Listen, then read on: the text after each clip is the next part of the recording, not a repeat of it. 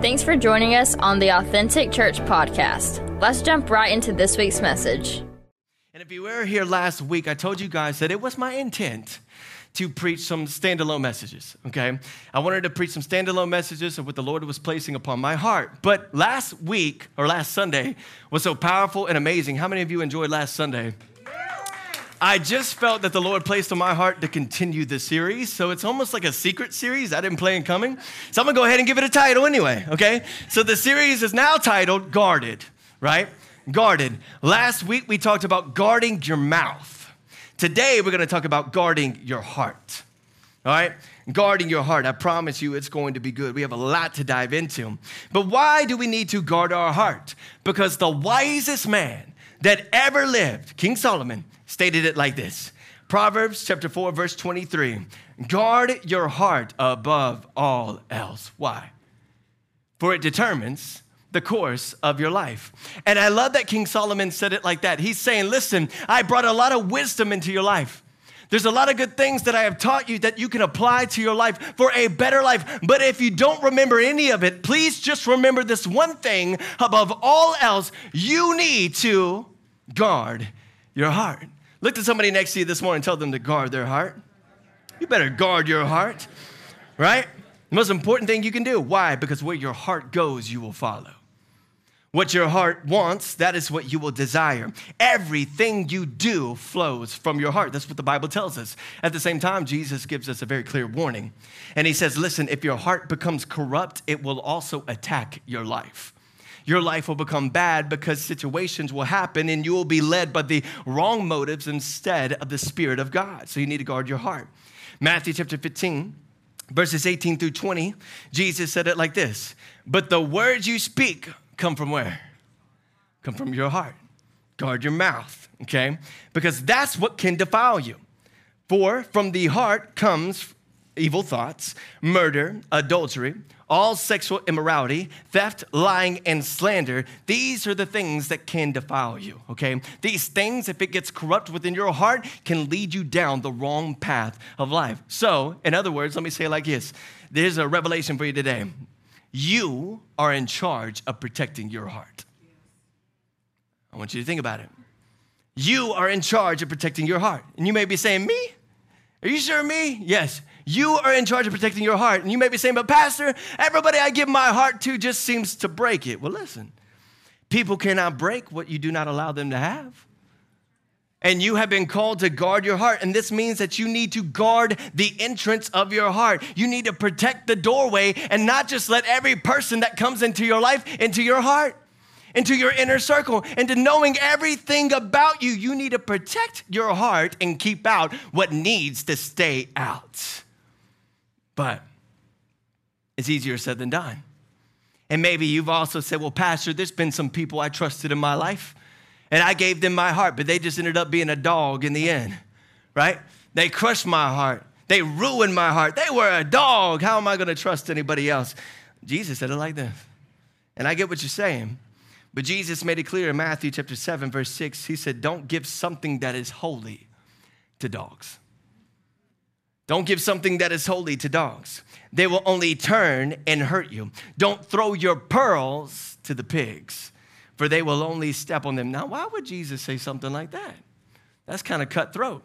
All right, that's kind of harsh. He is calling people dogs and pigs. Why would Jesus say something like that? He's actually preaching this right here on the Sermon of the Mount, and he's talking about the subject of judgment. And we know this because of the previous verses before it. Matthew chapter 7, verse 1 and 2, Jesus said, Don't judge others, and God will not judge you. For if you judge others, you will be judged the same way you judge them, which means God will treat you the same way you treat other people. Oops. For some of you today, you may be thinking, I need to repent right now and come to this altar because I have not treated some people well this week. You're telling me God is going to treat me the same way I treat other people? Why? Because God is looking at your intentions, your heart, and what motivates you. But He goes from this subject all to verse 7 to say, don't give what is holy to dogs. So Jesus was making it clear listen, you are not to be a hypocritical judge of other people or condemn them, but at the same time, the Holy Spirit will help you recognize the dogs and the pigs in your life that want to crush your heart, meaning you need to have discernment. It is good to have discernment over your life and not just to allow everything and everybody inside of your heart. Well, how do I have discernment? You ever asked that question before? Because I've trusted some people and it just went south. I've done good things for other people. I really put myself out there. And some of us, we trust everybody. You just have a trusting personality. Everybody you see with a, kind, with a kind face, you're like, I trust you. I like you. You can know everything about my life, right? And then at the same time, there's people on the opposite side that said, I don't trust nobody. Don't get near me. You won't like me, right? There's, there's people on both sides of it. So, how do we have discernment to do what God has actually called us to do? Matthew chapter 7, verses 15 through 20 gives us the answer. And Jesus stated, Beware of false prophets who will come disguised as harmless sheep but are really, listen to this, are really vicious wolves. You can identify them by their way, by their fruit, by the way that they act. Can you pick grapes from thorn bushes or figs from thistles? A good tree produces good fruit. A bad tree produces bad fruit. A good tree can't produce bad fruit. A bad tree can't produce good fruit. So every tree that does not produce good fruit is chopped down and thrown into the fire. You may be asking, Pastor, why are we talking about trees? I thought we were talking about our hearts. Don't miss the last verse. Just as you can identify a tree by its fruit, you can also identify people by their actions by their hearts, by the way that they live, by the things that they say, by the way that they treat other people. Meaning, do not give your heart over to somebody just because they said they won't break it. But at the same time, they have burned all bridges with everyone else in their life. That is how they are living. So maybe it is a warning sign. Hey, maybe what they're telling me is actually not the truth. I need to guard my heart a little better and not just give it out so easily to everybody around me. Know them by their fruit. But the truth is, this is also difficult because in our culture today, there are a lot of lies about our hearts. There are a lot of lies about our hearts and how if you follow your heart's desire, everything will just be great for you. You'll be happy, right? Don't you want to be happy? Happiness is an emotion only in a moment. I said this in the first service. I said, I'm happy eating cheeseburgers. That makes me happy. But if I eat too many cheeseburgers, I'm not gonna be happy 30 minutes later.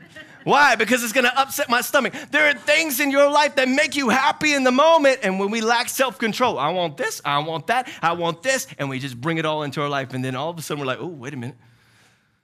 I don't feel good anymore. This doesn't feel like it used to feel. Why? Because you, you're actually looking for joy. You realize that's what the Bible says. You're looking for joy, and joy is a spiritual need. You only get that from the Spirit of God living inside of you because you can still have joy even in the midst of a trial. That's what gets you by, not just happiness in the moment. So there are a lot of lies in our culture, but we're going to destroy those lies by the truth of God's word. Amen. So I have three points that I want to teach you today. Let's go ahead and get to it. And by the way, after this service, we got baptisms today. New life in Christ. Make sure to stick around and celebrate. We get loud and rowdy with that as well. I know the kingdom of heaven is rejoicing over that, okay? So, point number one is this guard your heart from what wants to consume it. You need to guard your heart from what wants to consume it. What does that mean? There are things in this life, things in this world that want to consume your heart, meaning there are things that want to be the master over your heart. Why? Because if something is the master over your heart, listen, it can actually determine where your life goes in the end. Meaning, what you give your heart to can determine the end of your life. What you give your heart to right now, who you give your heart to, can also be the result of the rest of your life. Really evaluate the situation and say to God, is this really what I want for my future? Because Jesus also said it like this He said, Wake up! So many of you want to follow me, but you also want to follow the world. You can't do both. You can't be fully devoted to Jesus and devoted to the world. You can't say, oh, okay, okay, God, on the weekends, I want to do this and go out and have all this fun. Then Sunday morning, I'm going to be praising your name. Then Monday morning, I'm going to be cussing somebody out at work, okay? You can't do that. Just got too real for you? That okay? Got to wake somebody up this morning.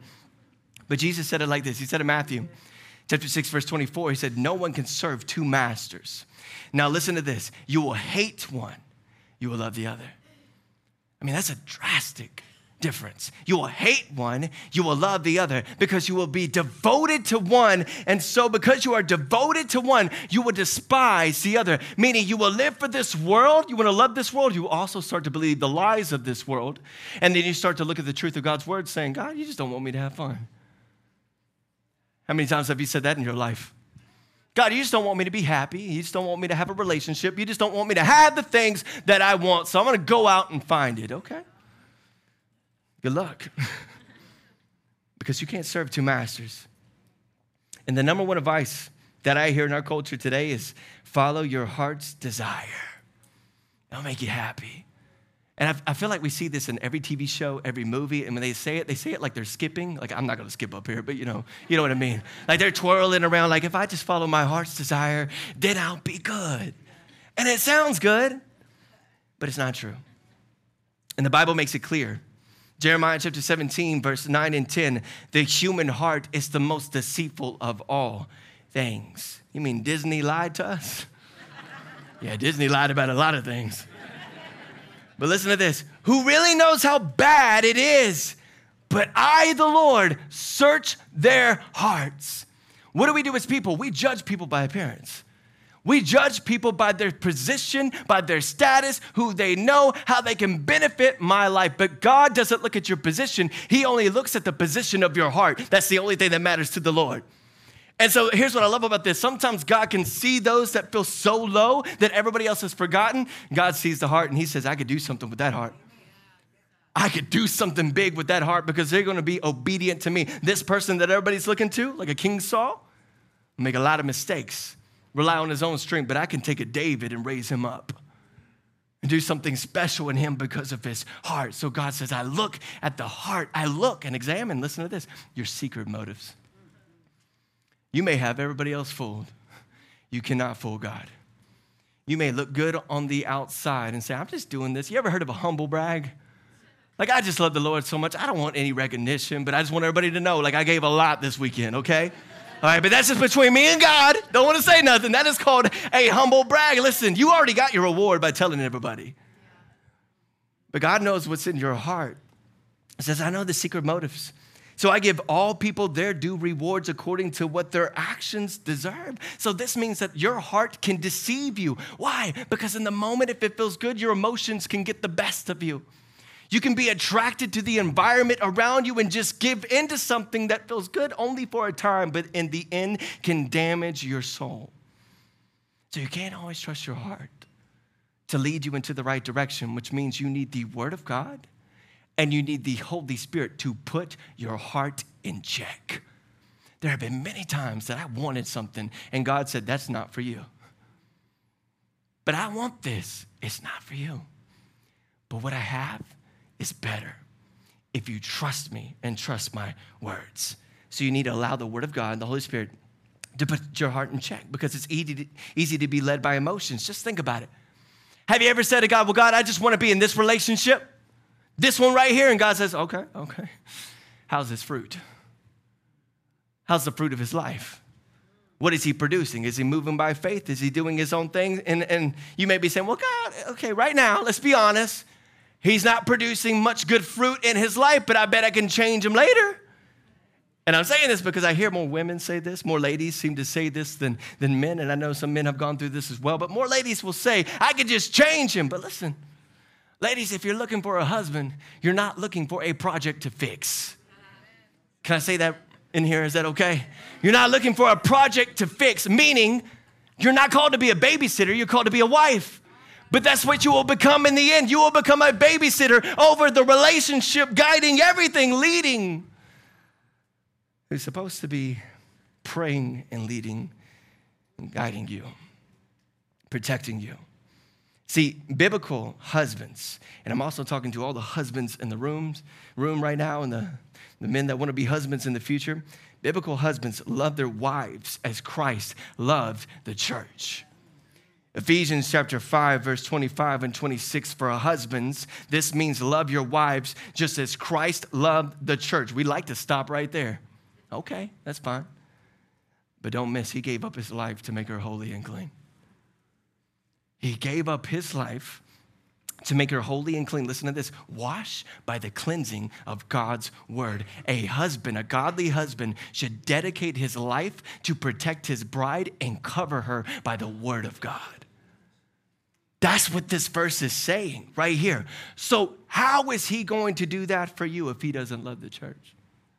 If he doesn't love the word of God, if he does not have an intimate relationship with the Lord, how is he going to speak the word of God and have you covered for the future? And I believe that's convicting for us all. Because it's easy to lose sight due to our emotions and just what we want right now. My heart wants it, Lord. I just want this right now. I feel like this would complete me. But the only thing that will complete you is the presence of God, the presence of Jesus. And the best example of this scenario can be found out of the life story of King Solomon. So if you have your Bibles, you can turn to 1 Kings chapter 3. 1 Kings chapter 3. Here's what it states 1 Kings chapter 3, verse 3 tells us that in the beginning of Solomon's reign, Solomon loved the Lord and he followed all the decrees of his father David. Amen. Except. Will you underline that? There's a very important word that came next.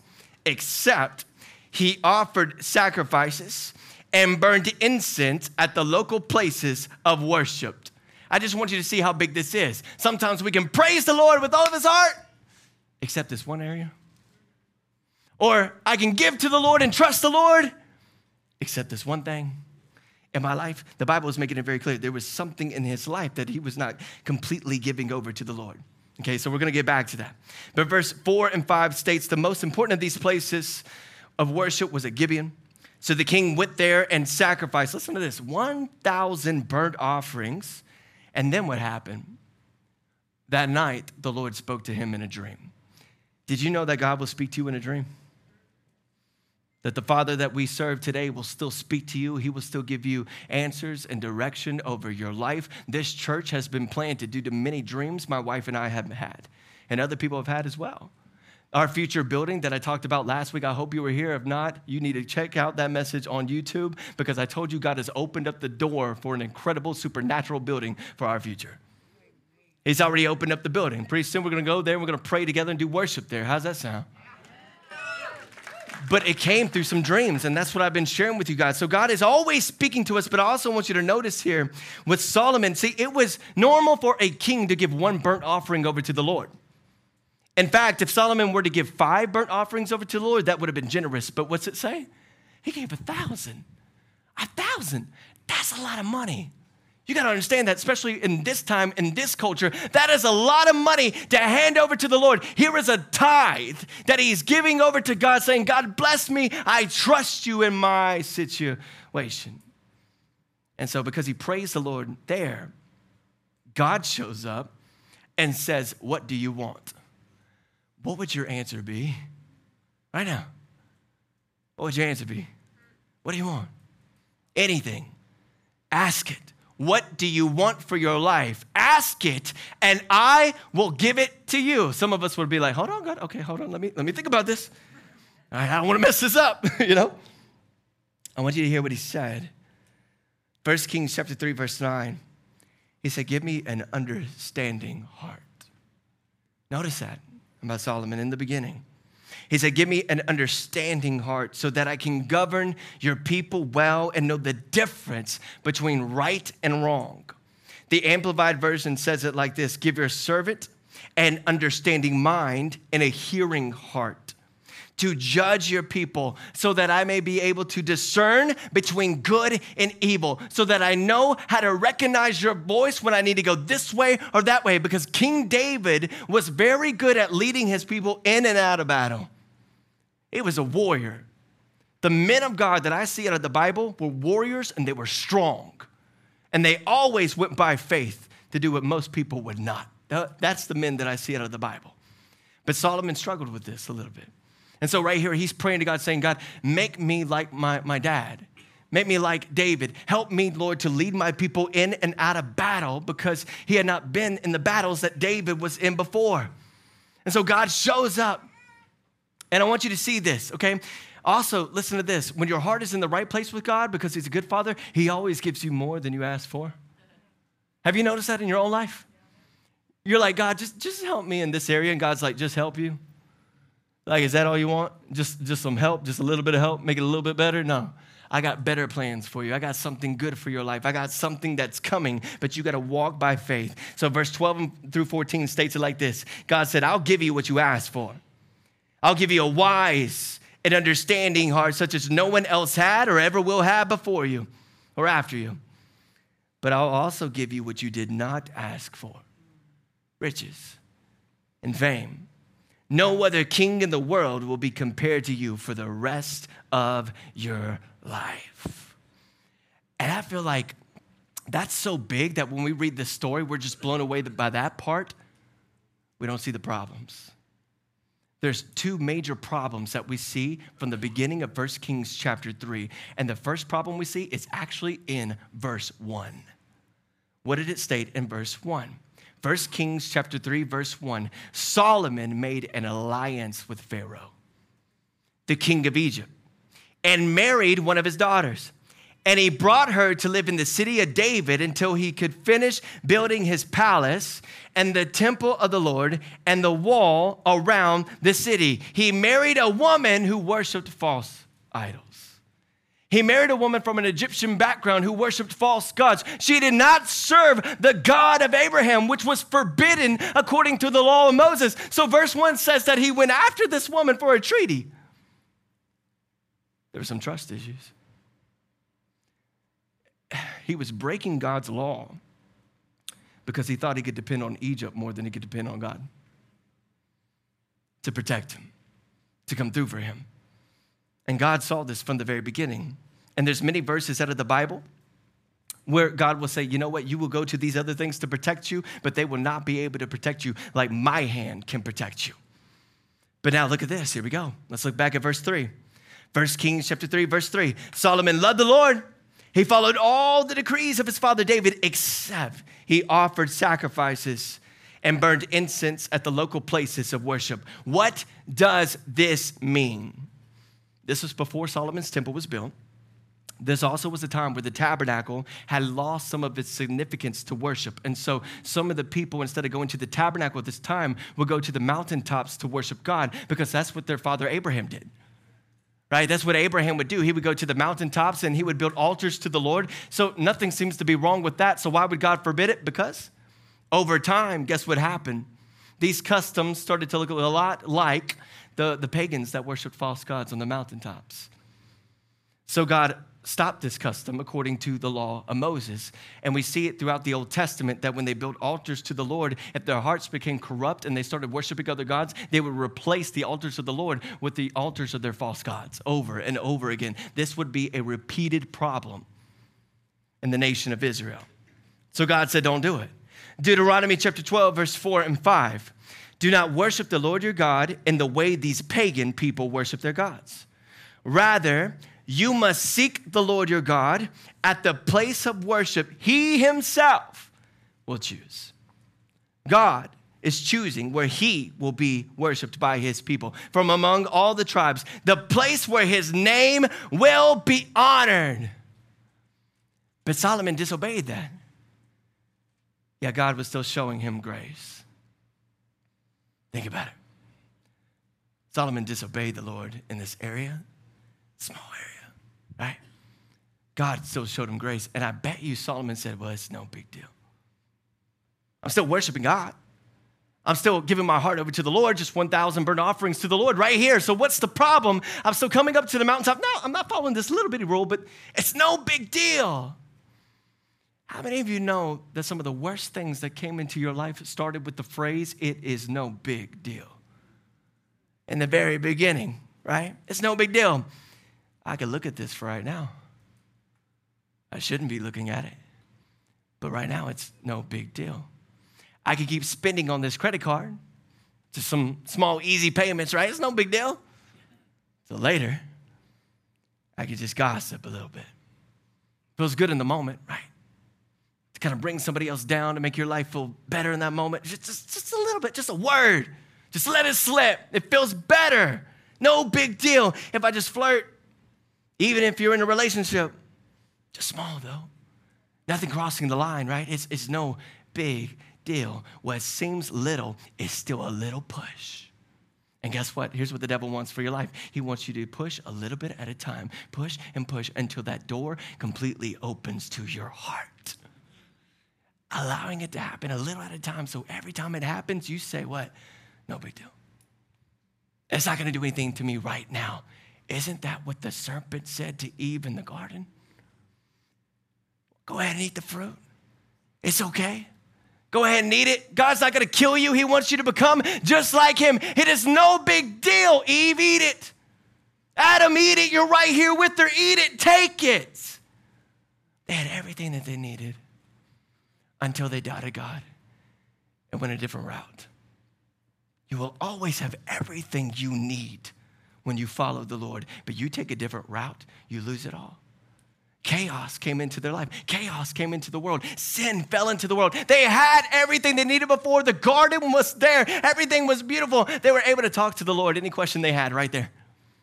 Right? There was nothing separating them from the Lord. And many theologians believe that Jesus was actually the one walking with them in the garden. They could ask him any question. But they said it's no big deal. And in Solomon's life, what was no big deal actually turned into a very big deal. 1 Kings chapter 11, verse 3.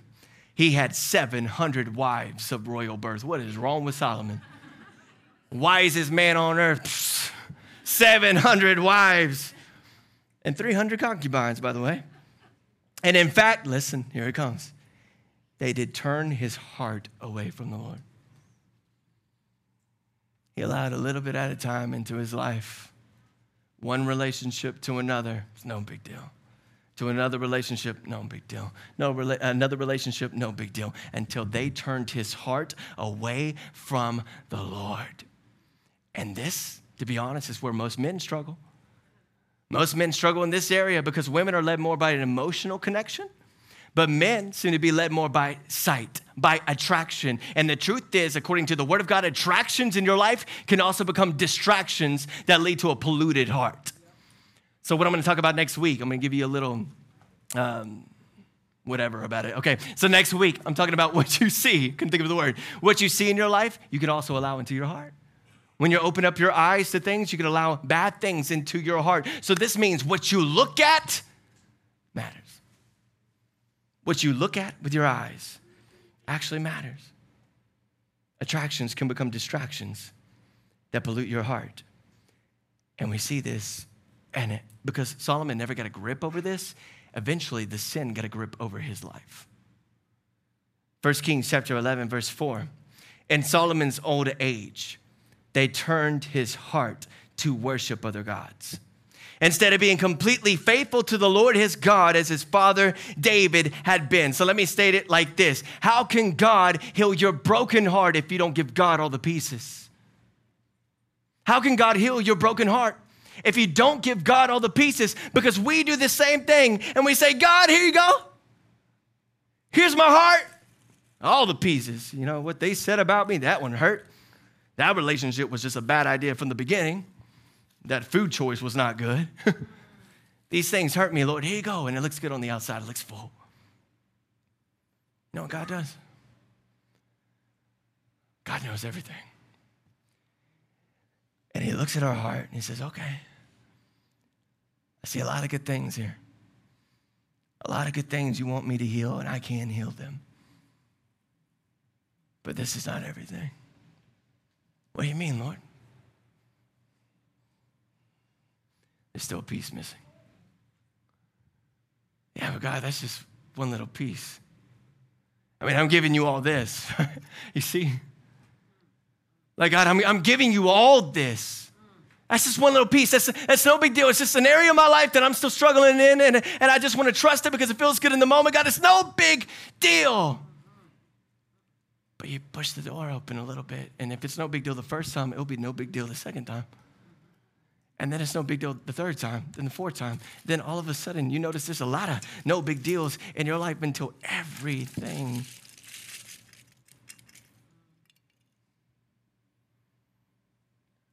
And this is all I have left, God. Because of all the no big deals in my life, because my heart was broken, but I went to the wrong things to fill it back up instead of you. And that's what Solomon did. Solomon went to these foreign women that had different values, different beliefs, right? And the Bible is very clear that they were able to transform his heart, turn his heart away from the Lord to follow their gods instead. First Kings chapter 11, verse 4. And, and, listen, this would not have happened right at, right at once. In the beginning, I believe Solomon would have said, No way I'm going to do all this, but it had to happen a little at a time to make him feel more comfortable. So there's things in your life that you should not be watching or listening to. There's things that you allow, but just a little bit at a time makes it feel better. Listen to this 1 Kings chapter 11, verse 4. Solomon worshiped Ashtoreth, the goddess of the Sidonians, and Moloch, the detestable god of the Ammonites. How did he get to this point? And Ashtoreth, listen to this, is the goddess of fertility, where they would force virgins into prostitution. Solomon built an altar to that. A demonic goddess. Not only that, but Moloch was a demon of the Ammonites where children were sacrificed by fire. Imagine. Solomon got to this point because a little at a time, other things started to fill his heart. How quickly the heart can change when it's consumed by the wrong things. Can I ask you a real question? You don't have to answer it out loud. Does God have all the pieces to your heart? Every piece, every bit of it. Again, you may be saying, but I'm giving most of it. But there's still this one thing you're not trusting the Lord with or handing over to God. And it leads to my second point, which is this point number two guard your heart from the lack of self control. Guard your heart from the lack of self control. Solomon's heart was conflicted. He had the wisdom to know better, the wisest man on earth, but he still lacked the self control to do what is right. You know what that means? You could have all the answers. You can know this Bible inside and out. You can say you know everything. If you want to debate, here I am. I'm ready to go. You can have all the answers in your head. But it doesn't mean your heart is following the Lord. I want you to see this out of Proverbs chapter 25, verse 28, where it states, A person without self control is like a city with broken down walls. You know what's funny about that verse? Solomon wrote it. He's wise from his mistakes. And, and I started thinking about this. You know, Solomon wrote Ecclesiastes, one of the most depressing books out of the entire Bible. Yet he had everything. He had fame. Isn't, isn't that what we want? Fame? Isn't that what we want? For everybody to know our name, for everybody to praise us and, and talk about us and our achievements and our things, right? He had the fame, he had the money, he had every relationship he could possibly want, yet he was suppressed, following the ways of the world. Because a person without self control is like a city with broken down walls. This means your soul is like a city. Are the walls up? Or can everybody come into your city, into your life, and hurt you? When you do not have guard, uh, when you do not guard what is precious, the walls come down. This means any thought can get in. Any temptation can get in. A person, any person can get in. Any feeling can get in. Any desire you have in the moment can get in. Because a city with broken walls will always be overtaken by someone or something that has an agenda to master your life. How did it get to this point? Like we can look at the story and say, well, Solomon just had a problem with women. And he lusted too much and he just gave in to that. And that's what brought him away. And yes, that's, that's true. But there's something deeper. And I believe this revelation, the real answer is found in 1 Kings chapter 11, verse 9 and 10, where it states that the Lord became angry with Solomon because his heart turned away from the Lord. Okay, so his, he got to a point where his heart actually turned away from the Lord, the God of Israel, who appeared to him, listen, twice, who had commanded him concerning these things that he should not follow other gods. God showed up twice. And remember, number two out of the Bible, we talked about this before, is a biblical number meaning fact. And there's a lot of times things are repeated out of the Bible twice to get your attention. A lot of times in my own life, God has spoken, then He will speak it again to get my attention and confirm this is what I have for you. And maybe you've seen that in your own life. You heard a word from the Lord, then you saw the scripture that went with it. Or you saw the scripture, then somebody you haven't seen in like a year came up and said, Hey, I got this weird word from God. I just want to tell you this. And it's exactly what you read that morning. Confirmations. God did not give up on Solomon. That's what blows me away. He turned his heart away from God, yet God is still calling upon him because of the promises that he had already spoken over the kingdom. But he didn't listen. Here it is. Here's the answer why Solomon got to this point. He did not observe, he did not remember, he did not obey what the Lord had commanded. Listen, he did not remember because he did not fill his heart with the word of God anymore. He filled it with other things. So, what does that mean for your own life? It means that in your life, you can be so distracted by everything else. And maybe you're asking the question, well, God, I can't hear you anymore. When's the last time you opened this up? When's the last time you worshiped His holy presence in your room when nobody is looking? When's the last time you worshiped Him when things were going good? Not just when things are going bad. And so he didn't fill his heart up with the word of God anymore. And because he didn't fill it up with the word of God, he's going to fill it up with something else. So he went from relationship to relationship to wealth to all these things that the world says is good. And he forgot the truth. How quickly you can forget God's truth when you give your heart over to someone who only speaks lies. How quickly you can forget God's truth when you give your heart over to the world that only speaks lies into your heart, into your head. Listen, do you see it? Solomon ran away from God's word because he did not like what God was saying. That's it. He did not like what God was saying about guarding his heart from dangerous relationships. Listen to the wording. 1 Kings chapter 11 verse 1 and 2. Now King Solomon loved many foreign women besides Pharaoh's daughter. He married women from Moab, Ammon, Edom, Sidon, and even from among the Hittites, the enemies of Israel. The Lord had clearly instructed the people of Israel, you, know, you must not marry them. You must not marry them because they will turn your hearts to other gods. Here it is. Here it is. Yet Solomon insisted on loving them anyway. He didn't like what the Lord said. That's what it came down to. God said, This relationship is not good for you, Solomon. It's going to lead to death. It's going to pull you away from me. But Solomon said, I still want it in the moment. This is what I want right now, God. So I'm not going to listen to you. I'm going to do my own thing. It's no big deal. I'll still worship you here and there. Can I ask you another question? Are you loving the wrong things? Are you loving the wrong things? Maybe you grew up seeing the people you love having no self control, not led by the Holy Spirit. So let's be honest, maybe you don't know what to love. Maybe you don't even know how to believe in love. You don't even know if love exists anymore because all you've seen is divorce and all you've seen is heartache and people leaving and giving up and just hurting each other. That's been your only experience. Maybe Solomon carried this from his own father. See, King David was far from perfect. King David had a lack of self control in many areas of his own life. Remember, I told you last week that one of his sons, Absalom, tried to kill him? There's a reason. Because Absalom's sister was raped, and King David did, didn't do anything to protect her at all.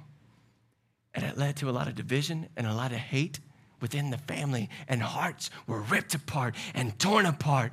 And so David was conflicted because he still loved his son, but now his son was trying to kill him and overtake the throne. So they went to war, and Absalom died. But I want you to hear the words of King David in 2 Samuel chapter 18, verse 33. The king was overcome with emotion And so he went up to the room over the gateway and burst into tears. And as he went, he cried, Oh, my son Absalom, my son, my son Absalom, if only I had died instead of you. Oh, Absalom, my son, my son. This tragedy happened because hearts were divided. So Joab, the military commander under David, said this to him in 2 Samuel chapter 19, verse 5 and 6. He says, We saved your life today, David. We saved your life and the lives of your sons, your other sons, your, your daughters, and your wives and your concubines. Did you act, you act like this? making us feel ashamed of ourselves.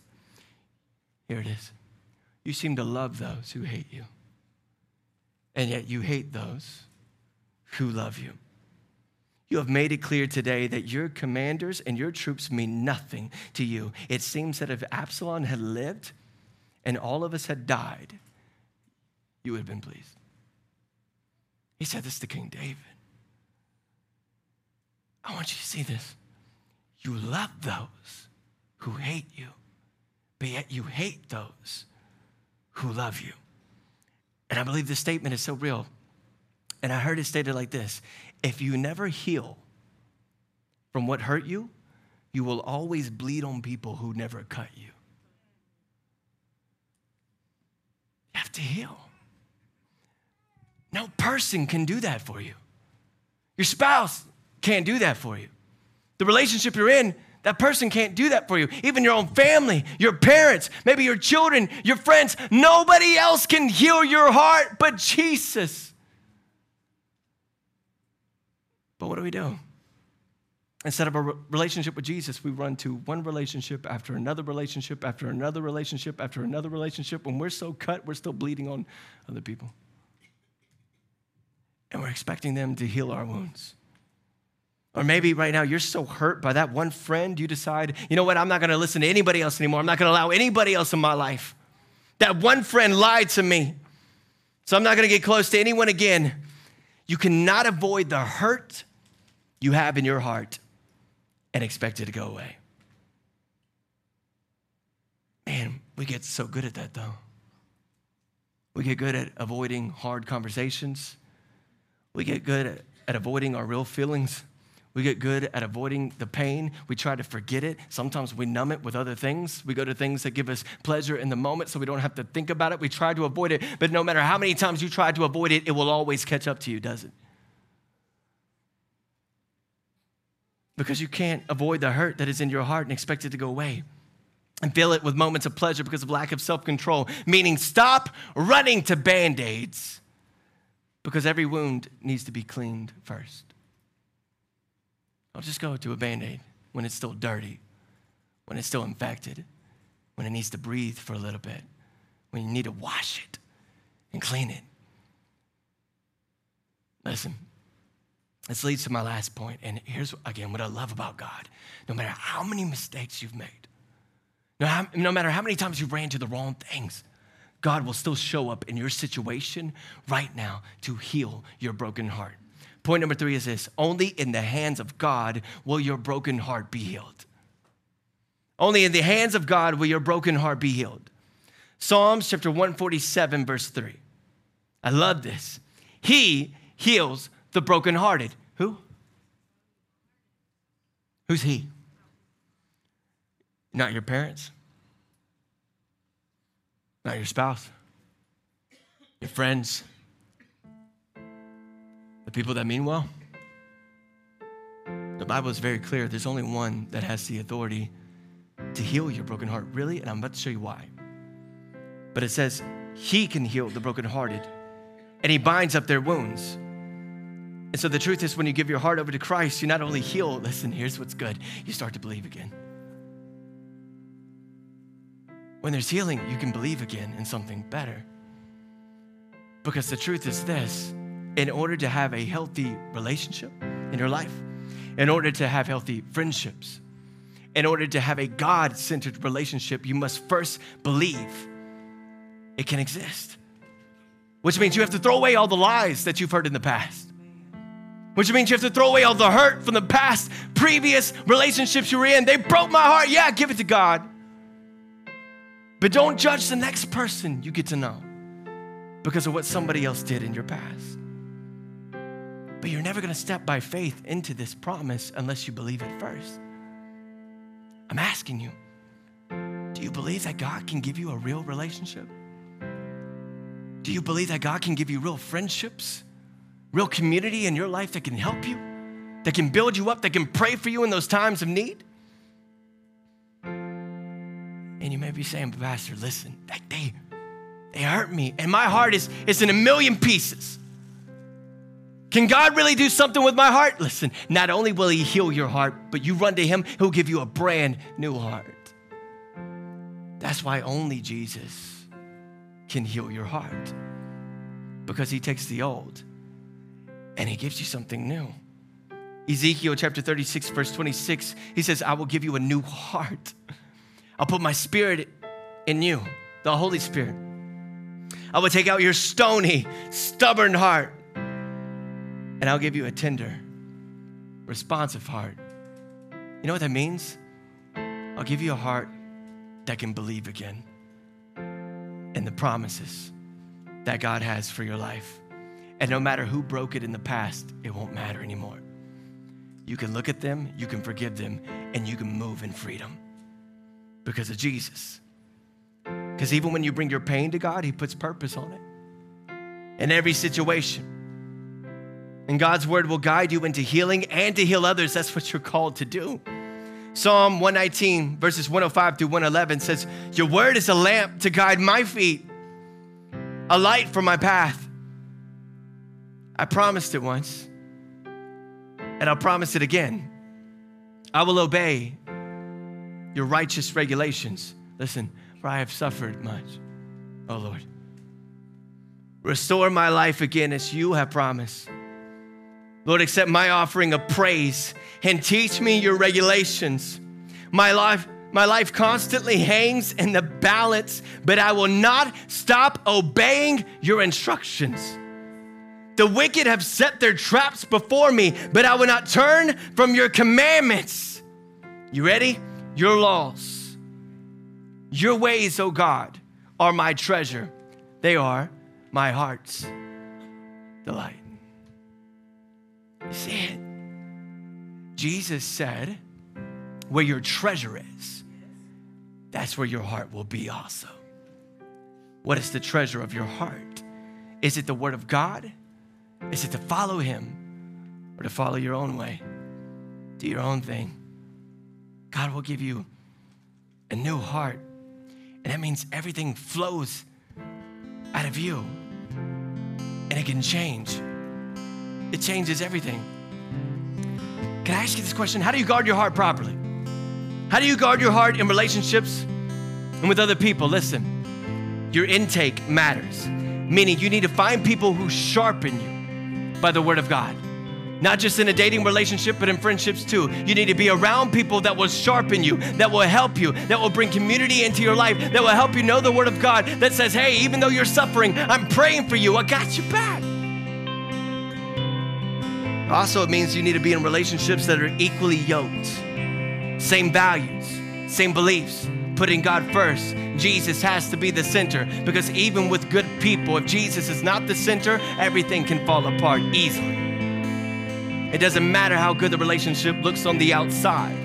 If Jesus is not the center, it will crumble over time because life happens, trials happen, Emotions change, feelings change, but God will always direct your heart in the right place. You need to be equally yoked also with your friendships and the people that are investing in your life. And the third thing, listen, you need to cast vision. Without vision, what happens? People perish. In your relationship, you need to cast vision. There are too many marriages in this room where you said, This is as good as it's gonna get. Cast vision. Believe that the Lord can make it even better. There's friendships in here you need to cast vision over and say, you know what, God, my vision this year is I want to be a better friend. I want to pray for them even though they have what I want. I want to bless them even though they have the things that I want right now and I'm struggling with that. But I want the best for them because my vision is to care, God, about the things that you care about. And I know that if I walk in obedience, even the small things will become big blessings in the end. Every footstep closer to the Lord is a footstep closer to the promise that He has for you. That is how your heart heals. And so I want to end with this verse. And I'm going to have you stand up right here and I'm going to ask the prayer team to come up front. Go ahead and get ready at this altar because I believe the Lord is going to heal a lot of broken hearts today. Today, a lot of hearts that have been hurt from the past and destroyed by other people. But Proverbs chapter 4, verse 23 states it like this in the ESV translation Keep your heart with all diligence, for from it flows what? From your heart flows the spring of life. Meaning, what is in you will always flow out of you. What is in your heart will always flow out of you.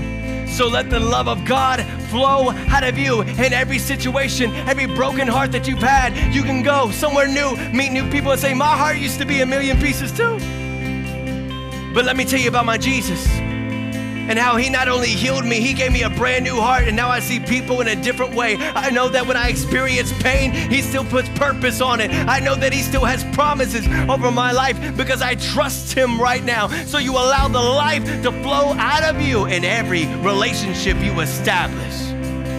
No more death, but life. When you do what? When you guard your heart. Can we say that together? Guard your heart. That's what the Lord has called you to do. Protect what is precious to the Lord and give it back over to Him. So, right now, if you need to come down to this altar and say, God, it's been a long time. My heart has been far from you. Come down to this altar. Maybe you're saying, Somebody hurt me, God. Right now, I have been out of a relationship and I'm not healed from it and I need healing and you need to speak to somebody, then come up to this altar as well. Maybe you're saying, God, my parents hurt me, my family hurt me. I know what it's like to have division in my life. My heart is broken, but I want the gift of a new heart. I want a change in my life.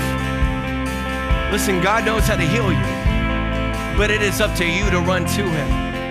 It is up to you to say, God, you know what? I need you. I need you. I, am tired of pretending. We hope you enjoyed this week's sermon. If you've been blessed by this message, be sure to subscribe so that you don't miss future messages. And if you feel led to give to this ministry, check out the link in the description and see the other ways you can get connected.